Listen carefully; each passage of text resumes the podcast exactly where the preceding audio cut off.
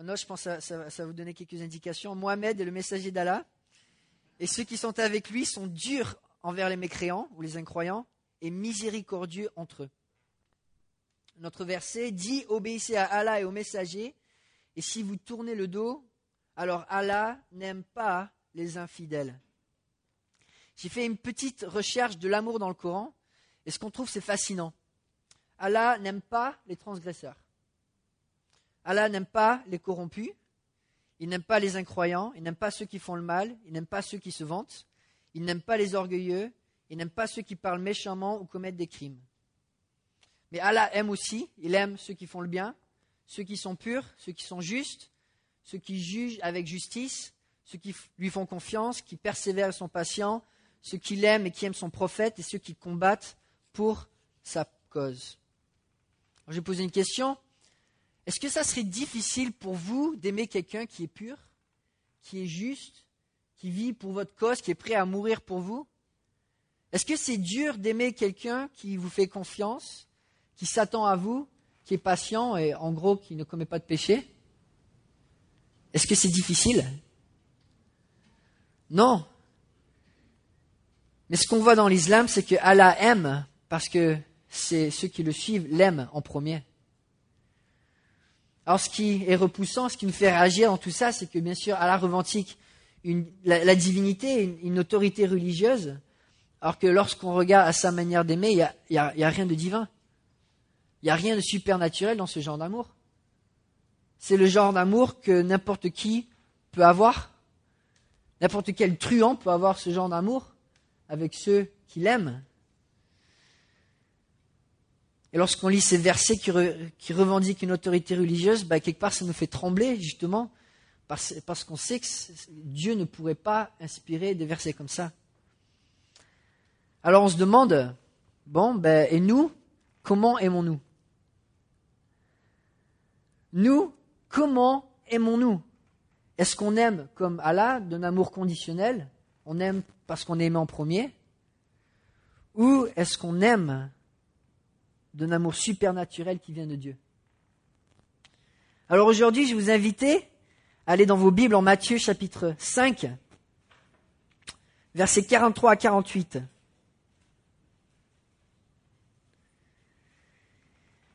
Et nous allons regarder à trois aspects de l'amour de Dieu, afin que nous sachions comment avoir un impact pour le royaume de Dieu. Matthieu 5, versets 43 à 48. Matthieu 5, 43 à 48. Donc on est au milieu du, sermon sur la montagne. Alors je lis verset 5, chapitre 5, verset 43. Vous avez appris qu'il a été dit, tu aimeras ton prochain et tu haïras ton ennemi.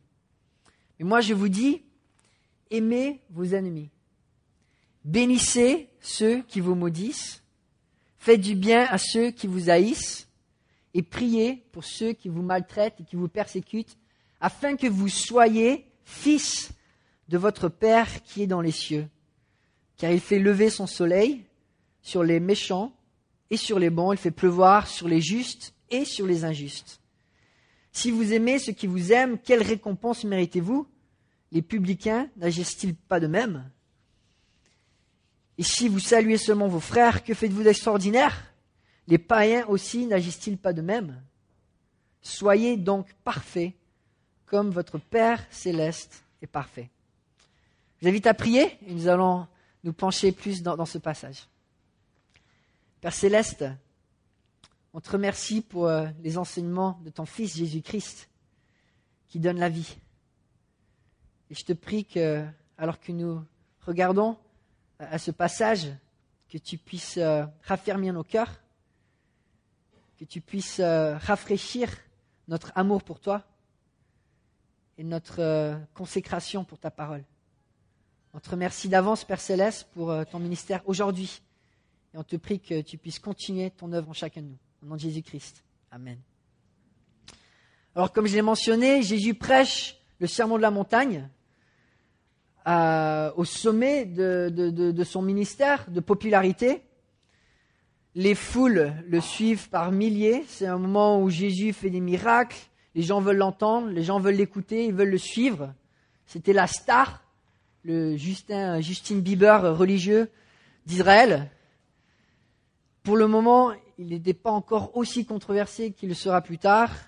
Les leaders religieux sont méfiants, mais ne l'exposent pas encore pleinement. Parce que jusque-là, les gens pensent qu'ils sont encore dans la même équipe. Ils se disent, bon, on fait partie du royaume de Dieu, nous aussi. Pas de souci de ce côté-là. Et la génération de Jésus pensait être sauvée. C'était un peu euh, ce qui ressemblait un peu à la France pendant euh, il y a 100 ans et pendant plusieurs siècles, où tous les gens de l'Église catholique se disaient, bon, on appartient à l'Église, on est sauvé, on est bon. C'est un peu ce qu'on voit souvent avec des chrétiens de deuxième ou troisième génération. On a grandi dans l'Église, donc euh, on a reçu la parole de Dieu, on a une certaine moralité, et on se dit, bah, je suis bon, je sais comment ça marche le royaume de Dieu, j'ai compris. Mais pour Jésus, ça allait bien au-delà de la moralité. Le royaume de Dieu, c'était le royaume de Dieu. Pas simplement pour ceux qui voulaient faire des bonnes choses, mais pour les gens qui voulaient montrer que Dieu était vraiment à l'œuvre dans leur vie. Que le Dieu du royaume de Dieu était un, Dieu vivant qui œuvrait au travers de ses enfants. Ça, c'était le message de Christ dans le serment sur la montagne. Et alors il leur dit, plusieurs fois dans ce passage, vous avez entendu qu'il a été dit, vous avez entendu cette tradition, mais moi je vous dis. Il parle avec autorité, en leur disant que vous avez entendu dire que si vous aviez une certaine moralité, alors vous faisiez partie du royaume de Dieu. Mais moi je vous dis que si vous ne faites pas des choses qu'il est impossible à faire sans l'aide de Dieu, alors vous êtes inutile au royaume de Dieu. Si vous n'avez pas besoin de Dieu pour faire votre religion, alors votre religion est vaine. Il parle de colère, de convoitise, de divorce, de parjure, de vengeance, et puis dans notre passage, d'amour. Le premier aspect donc de l'amour divin qu'on voit dans ce passage, c'est que l'amour divin est un commandement. On voit ça au verset 43 et 44. Vous avez appris qu'il a été dit, tu aimeras ton prochain et tu haïras ton ennemi. Mais moi, je vous dis, aimez vos ennemis, bénissez ceux qui vous maudissent, faites du bien à ceux qui vous haïssent, et priez pour ceux qui vous maltraitent et qui vous persécutent. Alors une fois de plus, il commence avec cette phrase, vous avez appris qu'il a été dit, et il s'attaque directement à l'enseignement des leaders religieux, donc des pharisiens, que le peuple suivait à l'aveuglette. Il attaque leur enseignement qui était légaliste. Pour les pharisiens, la justice était quelque chose qui pouvait être manipulé, qui pouvait être adapté, qu'on pouvait arranger à notre propre sauce. Et ce qui s'était passé, c'est que, leur religion était devenue une religion humaine, qui pouvait être très fort dans leur religion sans l'aide de Dieu. Alors c'est pas que c'était nécessairement facile, que c'était pas exigeant, mais c'était des choses qu'ils pouvaient faire sans une aide supernaturelle de la grâce de Dieu. Des exigences humaines, ils n'avaient pas besoin de Dieu pour leur religion. Et ce qui se passait, c'est qu'une religion sans Dieu, ça devient une religion sans l'amour de Dieu. Une, une religion où l'amour qu'ils ont était centré sur eux-mêmes, un amour égoïste. Alors je l'invite à tourner, à aller dans, vos Bibles, en Lévitique, chapitre 19. C'est dans l'Ancien Testament, Dieu avait parlé de l'amour pour les ennemis.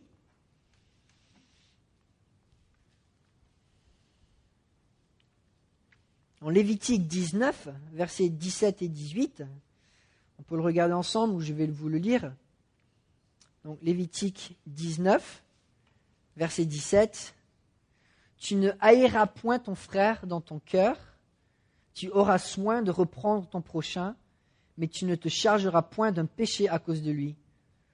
Tu ne te vengeras point, et tu ne regarderas point de rancune, tu ne garderas point de rancune contre les enfants de ton peuple. Tu aimeras ton prochain comme toi-même. Je suis l'Éternel. Mais quand on regarde aux pharisiens, comment avaient-ils redéfini le terme prochain? Quand on regarde leurs exemples dans le Nouveau Testament, ils méprisaient beaucoup de personnes. Ils méprisaient les collecteurs d'impôts, ils méprisaient les criminels, ils méprisaient les prostituées, ils méprisaient même le peuple. On voit en Jean chapitre 7 qu'à un moment ils, argumentent avec Jésus et qui disent ce peuple qui, qui l'écoute, ils sont maudits. Et ces pharisiens donc regardaient de haut les autres.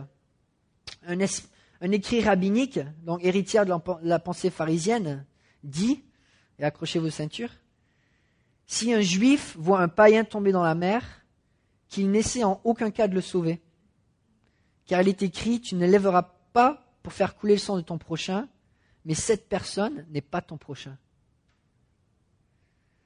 Une prière matinale des pharisiens, peut-être vous l'avez déjà entendu, qui dit Je te remercie, Dieu, que je suis ni né païen, ni esclave, ni lépreux, ni femme. Donc vous connaissez, c'est bien. Donc c'est pas moi qui l'ai dit. Hein. Mais ce qu'on voyait, c'est que les, pharisiens étaient centrés sur eux-mêmes, orgueilleux et qui méprisaient les autres. Ils cherchaient leur propre intérêt alors qu'ils étaient les enseignants d'Israël. C'est quand même choquant. Et le peuple était mal guidé. Même les Romains eux-mêmes avaient accusé les Juifs de haine contre la race humaine. Ce peuple qui se disait le peuple élu de Dieu. Les représentants de Dieu sur la terre. Parce qu'ils avaient humanisé les commandements de Dieu. Ils avaient enlevé tout élément supernaturel de la grâce de Dieu dans les commandements de Dieu. Ils avaient simplifié tu aimeras ton prochain en redéfinissant le prochain. Ils avaient complètement manqué le message de l'Ancien Testament qui disait, par exemple, je vais vous le lire en Proverbe 25-21, Proverbe 25-21, si ton ennemi a faim, donne-lui du pain à manger. S'il a soif, donne-lui de l'eau à boire. Alors le commandement de Dieu n'a jamais été facile. Il n'a jamais été facile. En fait, les commandements de Dieu sont impossibles à effectuer sans une attente à Dieu. On est incapable de faire l'œuvre de Dieu sans être fortifié par la main de Dieu. Et ça, c'était le message de Christ dans son serment sur la montagne. Et on ne peut pas aimer nos ennemis sans la grâce de Dieu, c'est impossible. C'est pour ça que dans la plupart des religions, ce concept est absent. On ne peut pas aimer ses ennemis sans une œuvre supernaturelle. C'est ce que Jésus essaie de communiquer à la foule. Vous vous dites que vous êtes du royaume de Dieu, alors prouvez-le. Prouvez-le. Montrez que le Dieu que vous revendiquez est un Dieu qui est vivant en vous. Que le Dieu que vous louez est un Dieu qui agit. Ne soyez pas simplement un homme bon, une femme bonne, mais un homme pieux ou une femme pieuse. Pas simplement des personnes morales, mais des hommes et des femmes de Dieu. Ça, c'était le message de Christ. Montrez-moi que l'impossible ne vous arrête pas qu'avec l'aide d'un Dieu infini, vous êtes inébranlable. Alors Jésus continue, verset 44, Mais moi je vous dis, aimez vos ennemis. Bénissez ceux qui vous maudissent. Faites du bien à ceux qui vous haïssent et priez pour ceux qui vous maltraitent et qui vous persécutent. Après avoir euh, mentionné justement l'enseignement des leaders euh, pharisien, rabbinique, Jésus reprend avec autorité. Moi, je vous dis. Ce que je trouve fascinant avec le sermon sur la montagne, c'est que, vous savez, nous, souvent, on ouvre la Bible, où les rabbins, ils ouvraient leur loi. Mais Jésus, lui, tout ce qu'il avait besoin de faire, c'est ouvrir la bouche. Le sermon sur la montagne, ça commence avec Jésus qui ouvre sa bouche. C'est tout ce qu'il a besoin de faire pour parler avec autorité. Et il dit, moi, moi, je vous dis. Et il réexplique le sens de cette vérité. D'aimer ses ennemis. Alors, c'est quoi un ennemi? C'est quoi un ennemi? Est-ce que ça avait affaire aux soldats romains? Ils étaient en paix, bon, ils étaient conquis, mais ils étaient dans une période de paix. Qu'est-ce que ça veut dire d'aimer un ennemi? En grec, le mot ennemi vient d'une racine qui vient du même verbe qui veut dire d'haïr. Un ennemi, en gros, c'est quelqu'un qui vous aime pas. C'est quelqu'un qui vous haït. Et Jésus, donc, il définit cela un peu plus, comme dans le passage parallèle en Luc 6. Moi, je vous dis, à vous qui m'écoutez, aimez vos ennemis, faites du bien à ceux qui vous haïssent. C'est le parallèle. Ceux qui vous haïssent, c'est vos ennemis. Bénissez ceux qui vous maudissent. Priez ceux qui vous maltraitent. On comprend bien, un ennemi, c'est pas toujours euh, quelqu'un qui opprime d'un pays plus puissant ennemi. Souvent, euh, les commandements, tu, tu aimeras ton prochain, tu aimeras ton ennemi, c'est la même chose. Les ennemis, on les voit partout. Ça peut être des gens dans nos appartements, dans nos voisinages. Ça peut être des gens qui nous regardent de haut, des gens qui nous ignorent, des gens qui pensent que le monde euh, n'a pas besoin de nous ou qui s'en ficheraient si on n'existait pas. Des gens qui nous manipulent, des gens qui parlent dans notre dos, des gens qui prennent plaisir à se moquer de nous, des gens qui nous utilisent pour leurs fins personnelles, des gens que lorsque lorsqu'on éternue, nous disent pas à vos souhaits, mais loin de moi, ils m'ont dit de l'humanité. Alors peut-être vous pensez à quelques personnes de votre entourage, quelques visages, quelques noms. Mais lorsqu'on est dans le royaume de Dieu, ça, ce sont les gens que Dieu nous appelle à aimer d'un amour supernaturel. À aimer d'un amour supernaturel. On a tous nos ennemis. Comme j'ai dit, ça peut être des copioles, des voisins, des politiciens, des membres de la famille, votre ancien boss, la racaille du quartier ou les rois de Prusse. On a, tous nos ennemis. Mais comment les aimons-nous? Comment les aimons-nous? Comment montrons-nous l'amour surnaturel de Dieu à ces gens qui nous, qui nous méprisent? Et le commandement de Dieu, c'est pas simplement d'aimer, mais de bénir, de faire le bien et même de prier. Alors peut-être vous allez me dire, mais j'ai déjà du mal à prier pour ma famille. J'ai déjà du mal à prier pour ceux autour de moi, pour prier pour les membres de mon église, mais prier pour mes ennemis, mais c'est pas ma priorité. J'ai pas le temps, c'est trop difficile. Alors comme on l'a dit, hein, Jésus ne nous a jamais appelés à faire des choses faciles. Il nous appelle à faire des choses impossibles. Et pourquoi s'arrêter à ce qui est facile quand on a le Dieu de l'impossible avec nous? Pourquoi s'arrêter à ce qui est évident et ce qui est facile à faire lorsqu'on a un Dieu infini en puissance, infini en grâce, qui dit Suivez-moi jusqu'au bout et je vous emmènerai encore plus loin. La prière, l'importance de la prière est, est évidente dans ce passage. C'est un amour agapé, un amour actif, qui se donne, qui est sacrificiel. Et quelque part, de prier pour les gens, c'est le plus grand symbole d'amour qu'on peut avoir pour eux. Parce qu'en gros, quand on prie pour quelqu'un, on se dit, bon, peut-être que moi je te souhaite du bien, mais je vais prier pour quelqu'un qui te souhaite encore plus de bien, c'est Dieu, et qui sait le meilleur bien que tu, peux, que tu puisses avoir besoin, et qui peut aussi te le donner. La meilleure chose qu'on peut faire pour aimer quelqu'un, c'est de prier pour eux. C'est de prier pour eux. Comme on l'a vu la dernière fois que j'ai prêché, la volonté de Dieu, en, deux phrases. C'est le perfectionnement, donc la sanctification des saints et le salut des non-croyants. Et lorsqu'on regarde euh, à l'importance de la prière dans la Bible, on voit ça qui ressort encore et encore, de prier pour la croissance des croyants, pour la sainteté de l'Église et prier pour le salut. C'est la marque la plus vertueuse de l'amour qu'on peut avoir. Non seulement souhaiter le bien pour les autres, mais de souhaiter que Dieu, dans toute sa puissance, puisse leur faire du bien. Et puis c'est un cercle vicieux parce que c'est difficile de ne pas aimer quelqu'un pour qui on prie. Et plus on prie pour des personnes, plus on est empreint d'amour pour ces personnes. Premièrement, on a vu, l'amour divin, c'est un commandement. Pour ceux qui participent au royaume de Dieu, c'est un commandement. Mais deuxièmement, l'amour divin est aussi un exemple. On voit ça au verset 45 à 47. Jésus leur dit, afin que vous soyez fils de votre Père qui est dans les cieux, car il fait lever son soleil sur les méchants et sur les bons, et il fait pleuvoir sur les justes et sur les injustes. Si vous aimez ceux qui vous aiment, quelle récompense méritez-vous? Les publicains aussi n'agissent-ils pas de même? Et si vous saluez seulement vos frères, que faites-vous d'extraordinaire? Les païens aussi n'agissent-ils pas de la sorte? Non seulement la grâce de Dieu est démontrée par le commandement et la force qu'il nous donne à l'accomplir, mais c'est aussi l'exemple de Dieu dans son amour pour les non-croyants. Dieu donne grâce aux croyants comme aux non-croyants. Dieu aime tout le monde. Et pour ceux qui suivent son exemple dans le royaume de Dieu, c'est un exemple d'amour qui se donne complètement. Et quel exemple? Jésus, Dieu fait lever son soleil. On, voit dans certains passages que, Dieu tient le monde dans ses mains, c'est lui qui, en qui toute chose subsiste. Et dans ce passage, le soleil, il est appelé son soleil. C'est le soleil de Dieu, il en fait ce qu'il veut.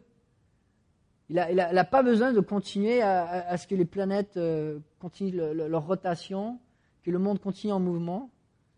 Et pourtant, chaque jour, Dieu prend une, décision volontaire de bénir en continuant toutes ces choses. Dieu il pourrait mettre le soleil dans son salon s'il voulait. C'est son soleil, il en fait ce qu'il veut. Et pourtant, tous les jours, tous les jours, Dieu fait un acte conscient et bénévole d'aimer la terre entière. Plus de 7 milliards de personnes dont la plupart le haïssent. Du moins en pratique.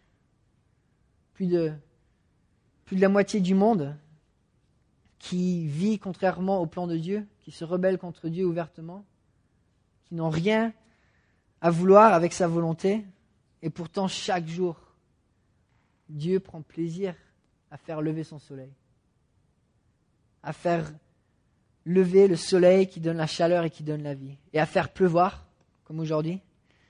Alors peut-être on n'est pas trop content, on peut le blâmer sur Dieu, c'est lui qui fait pleuvoir.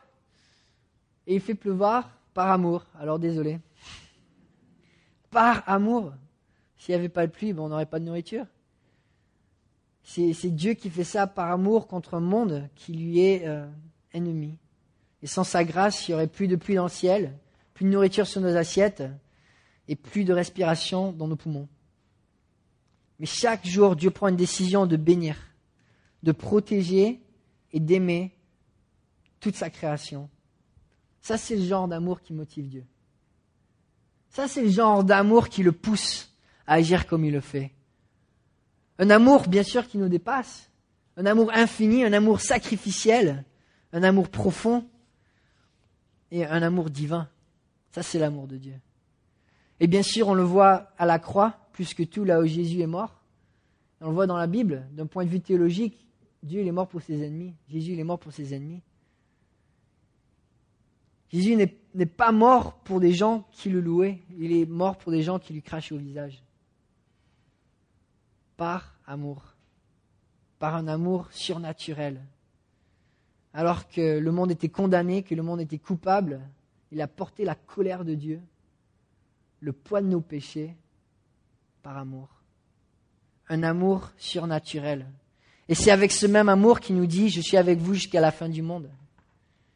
Un amour qui nous accompagne chaque jour malgré nos faiblesses, malgré nos chutes, malgré nos rébellions, malgré que, comme, les gens sur le chemin de la croix, des fois on peut lui cracher au visage, on peut lui tourner le dos, et pourtant, tous les jours, il continue à nous aimer tous les jours, il continue à remplir ses promesses pour nous. Tous les jours, il continue à nous poursuivre, à, se révéler à nous et à chercher à nous faire grandir. Et pourquoi? Parce qu'il est Dieu. Parce qu'il est Dieu et il peut le faire. Dieu peut aimer de cette manière. Il a le pouvoir, il a la capacité, il est Dieu. Et il peut aimer d'un amour surnaturel. Il n'y a rien qui peut l'arrêter aucune profondeur, aucune hauteur, aucune grandeur. Et Dieu nous dit, ça c'est mon amour. Ça c'est l'amour avec lequel j'aime. Et quel contraste avec euh, le peuple juif et les leaders juifs en particulier. Si vous aimez ceux qui vous aiment, verset 46, quelle récompense méritez-vous? Les publicains aussi n'agissent-ils pas de même? Et si vous saluez seulement vos frères, que faites-vous d'extraordinaire? Les païens aussi n'agissent-ils pas de même? Alors Jésus, il les casse. Il leur dit, euh, en fait, euh, ceux que vous haïssez, bah, vous n'êtes pas mieux qu'eux, en fait. Ceux pour qui vous avez du mépris, c'est collecteurs d'impôts, sympathisants aux Romains, qui ont vendu leur âme aux oppresseurs, aux opprimeurs, pour faire fortune et prendre avantage sur un peuple pauvre. Ces gens, ben, vous savez quoi, ils aiment juste comme vous aimez. La manière dont ils se traitent, c'est pas bien différent de la manière dont vous, vous vous traitez.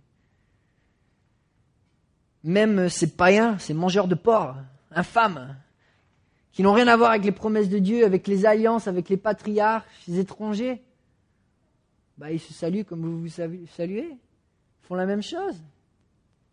Ils font la même chose. Alors Jésus, euh, il est vraiment direct.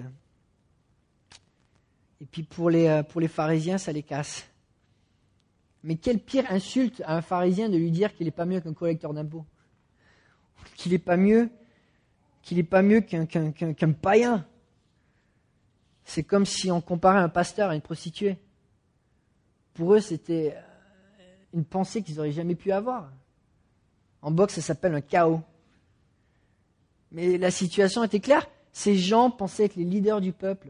Ils pensaient pouvoir enseigner les gens, pensaient faire partie du royaume de Dieu, alors que dans leur vie, ils n'avaient rien à prouver de l'existence et de la puissance de Dieu. Ils se disaient le peuple élu, l'espoir du monde, la crème de la crème. Et pourtant, ils ne pouvaient rien montrer de plus que ceux qui avaient vendu leur âme aux Romains pour un peu d'argent. Alors bien sûr, c'est facile de, se moquer des pharisiens. On pourrait continuer toute la journée. Mais on doit se poser la question. Comment est-ce que nous, on aime de manière surnaturelle? Comment est-ce qu'on aime de manière à ce que l'existence de Dieu est évidente dans la manière avec laquelle on vit. On connaît les paroles du Christ. Ils vous connaîtront, ils connaîtront que vous êtes mes disciples par votre amour. Alors une histoire que Watchman Nee racontait dans un de ses livres, c'est l'histoire d'un Chinois communiste qui avait une rizière enfin un Chinois qui avait un voisin communiste et tous les deux avaient une rizière. Et le Chinois chrétien, chaque jour, remplissait sa rizière d'eau. Et le voisin communiste, il enlevait les planches de bois pour que toute l'eau coule dans sa rizière. Et donc les jours coulaient un après l'autre et le chrétien se mettait à prier à Dieu. Il disait Dieu, mais si ça continue comme ça tous les jours, je ne vais pas pouvoir avoir de récolte et je vais perdre mes terres, je vais perdre ma, je vais perdre ma maison. Comment est-ce que je vais pouvoir survivre? Et Dieu lui met à cœur d'aimer son ennemi. Alors le lendemain, il se réveille et au lieu de remplir sa rizière d'eau, il remplit celle de son voisin. Et puis après, il remplit la sienne. Il se lie d'amitié et peu après, le voisin communiste se convertit. Une autre histoire, c'était euh, une soirée d'été aux États-Unis. Un chauffeur de poids lourd s'arrête dans une station-service pour manger.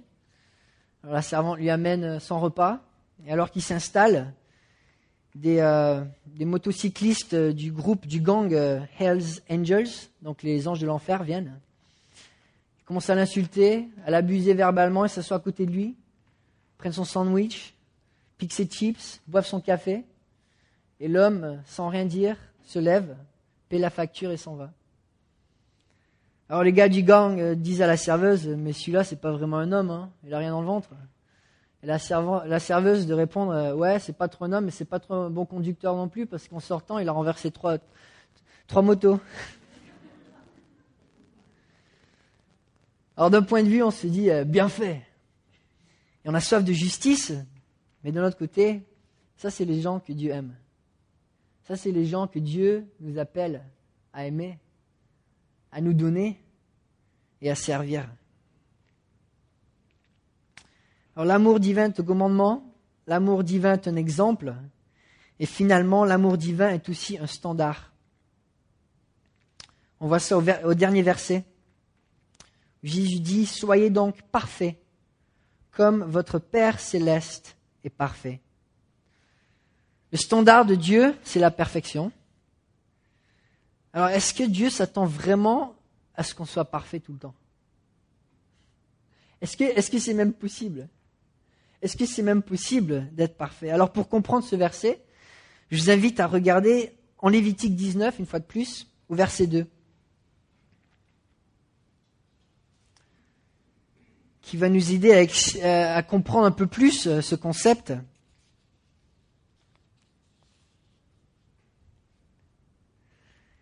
Lévitique 19, verset 2. C'est le même principe, mais des mots un petit peu différents. Et Dieu dit, soyez saints, car je suis saint, moi, l'Éternel, votre Dieu. Alors pourquoi est-ce que Dieu dit ces paroles à Israël Soyez saints comme je suis saint. Quelle était la raison? Il voulait qu'Israël soit un peuple moral? Pourquoi est-ce que Dieu leur donna ce commandement d'être saint Depuis le départ, c'était pour avoir une relation personnelle et avoir une communion avec eux. Le peuple sortait d'Égypte, Dieu le, choisit pour être son peuple, et Dieu voulait les bénir. Et la plus grande bénédiction, c'est dans, le cadre d'une communion, d'un échange. Et il leur dit, si vous, vous, voulez être mon peuple, vous voulez que je vous bénisse, il faut être saint comme je suis saint. C'est le seul cadre dans lequel on peut avoir une relation.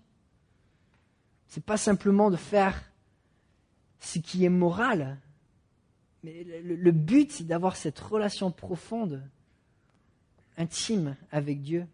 Alors Jésus utilise le mot parfait au lieu du mot saint, un peu pour provoquer les pharisiens, pour provoquer les leaders juifs. Les deux sont un peu synonymes, mais Jésus donne une petite fraîcheur, une petite nuance. Il essaie de les provoquer à réfléchir un peu sur ce qu'ils disent, à ce qu'ils pensent. D'être saint, bon, comme l'amour pour le prochain, il l'avait redéfini. Alors Jésus utilise un synonyme qui les pousse à vraiment comprendre son message. Soyez parfaits. Soyez parfaits. On voit ça en Matthieu 5, verset 20, qui explique aussi notre verset. Car je vous le dis, si votre justice ne surpasse pas celle des scribes et des pharisiens, vous n'entrerez point dans le royaume des cieux. Et la perfection, c'est tout simplement la, perfection de la dépendance envers Dieu. Les pharisiens avaient un standard qui était élevé, mais c'était un standard humain. Un standard qu'ils essayaient d'achever sans l'aide de Dieu. Alors que Jésus dit, mais il n'y a pas d'élite religieuse. Il n'y a pas de supériorité religieuse. Soit vous êtes dans le royaume de Dieu et vous faites des œuvres de Dieu, ou soit vous ne l'êtes pas. Soit vous dépendez de Dieu et vous faites des œuvres qui sont parfaites parce qu'elles vont être éternelles, elles vont durer, et vont être accompli par la puissance de Dieu, soit vous faites des œuvres humaines qui ne durent pas. C'est la même chose que Jésus explique avec la parabole du semeur. La semence porte combien de fruits? 30 60 100 Alors je ne sais pas si vous êtes bon en multiplication, mais une graine qui en produit 60, c'est du 6000%. Une graine qui en produit 100, 100 c'est du 10 000%. Alors des fois, on se donne un standard humain. Bah, si les autres ils sont à 80%, moi si je suis à 95 ou 100 ou 105, je suis vachement fort. Et Jésus leur dit, mais c'est 10 000%. C'est 3 000%, 6 000% ou 10 000%. Soit on fait partie du royaume et quelque part il y a une œuvre supernaturelle, ou soit on manque à cette vocation. Un des versets qui m'a le plus bouleversé dans ma vie chrétienne, c'est Ephésiens 2.10 car nous sommes son ouvrage ayant été créés en Jésus-Christ pour de bonnes œuvres que Dieu a préparées d'avance afin que nous les pratiquions. Ce verset a complètement transformé la compréhension de la vie chrétienne. De savoir que les œuvres que Dieu nous appelle à faire, ce ne sont pas les nôtres, c'est celles de Dieu. Et ça, ça change nos attentes de 1 à 1 milliard. De savoir que ce qu'on fait, ce n'est pas des œuvres humaines, mais c'est vraiment Dieu qui agit au travers de nous. Et je sais pas vous, mais moi, ça me fait rêver.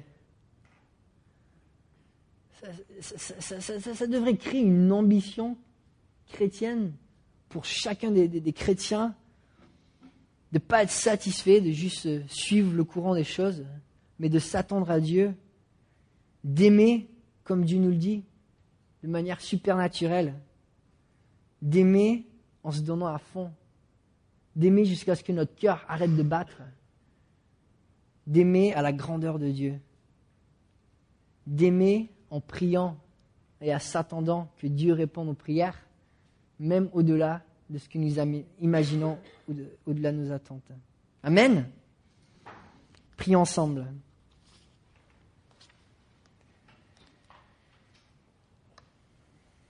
Père céleste, quel exemple tu nous donnes de ton amour?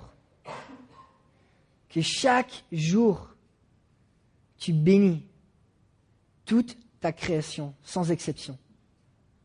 Chaque jour, tu te portes volontaire d'aimer même tes ennemis. Et nous, Père céleste, à quel point sommes-nous loin de la grandeur de ton amour? Et pourtant, et pourtant, ta grâce est disponible. Ta grâce est disponible pour nous fortifier, pour aimer de manière qui nous dépasse. Et je te prie, Père céleste, que tu puisses euh, nous, euh, nous renforcer et nous rafraîchir de ton zèle pour accomplir ces œuvres que tu as préparées pour nous, des œuvres qui nous dépassent, pour montrer à cette génération perdue la grandeur de ta puissance, la grandeur de ta présence et la beauté de ton royaume, un royaume où tu agis au travers de chacun de nous, petits et grands. En ton nom on prie. Amen.